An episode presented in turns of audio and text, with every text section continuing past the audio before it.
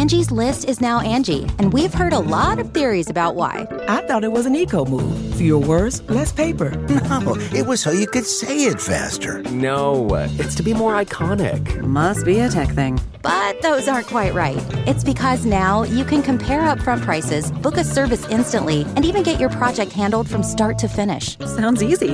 It is, and it makes us so much more than just a list. Get started at Angi.com. That's A N G I, or download the app today.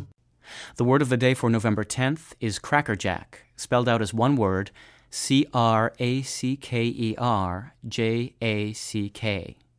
Crackerjack is an adjective that means of striking ability or excellence, as in this sentence.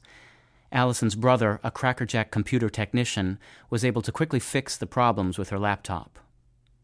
In the late 1800s, the pairing of crack and jack to form crackerjack topped off a long history for those words. Cracker is an elongation of crack, an adjective meaning expert or superior that dates from 1793. Prior to that, crack was a noun meaning something superior and a verb meaning to boast. The verb use evolved from the expression to crack a boast, which came from the sense of crack meaning to make a loud, sharp sound.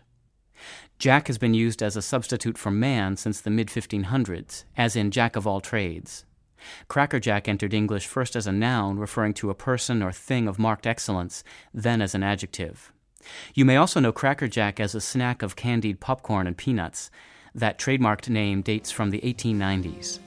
I'm Peter Sokolowski. This was your word of the day for Friday, November 10th.